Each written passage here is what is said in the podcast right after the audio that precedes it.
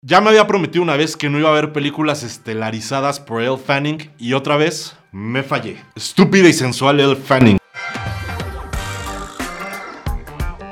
Teen Spirit, alcanzando tu sueño como se conocerá en nuestro país, podría definirse algo así como A Star is Born con un poco de Karate Kid. En un mundo con una obsesión colectiva y mundial por las competencias de canto como American Idol o The Voice, Violet, una introvertida adolescente que vive en Inglaterra, sueña con convertirse en una estrella de pop para poder alejarse de su triste panorama familiar. Why did you enter this competition?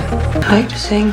Y con la ayuda de un inesperado mentor, algo así como su propio Miyagi, Violet se inscribe en uno de estos concursos, el cual pondrá a prueba su integridad, talento y ambición.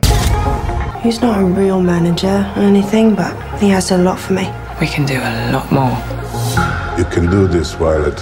You can do this. La película debut del escritor y director Max Mignella, el actor de The Handmaid's Tale e hijo del director de The English Patient, Anthony Mignella, comprende el poder trascendente de una gran canción pop, pero no el cómo aprovechar la energía para contar una buena historia. El mayor atino de la película es contar con Upton Doral como cinefotógrafo, el cual estilísticamente tiene una vasta experiencia trabajando en videos musicales para artistas como The Arcade Fire, lo que hace que de momento la película se sienta así como una especie de videoclip musical. Mientras avanza la película, no pudimos evitar pensar en otras dos películas que tienen a Elle Fanning como protagonista, The Neon Demon y How to Talk to Girls in Parties. Y es que justo se siente que utilizan a Fanning por su belleza, o sea, ese perfecto retrato cuando le ponen una luz neón en la cara. Solo que esta vez también demuestra que puede cantar.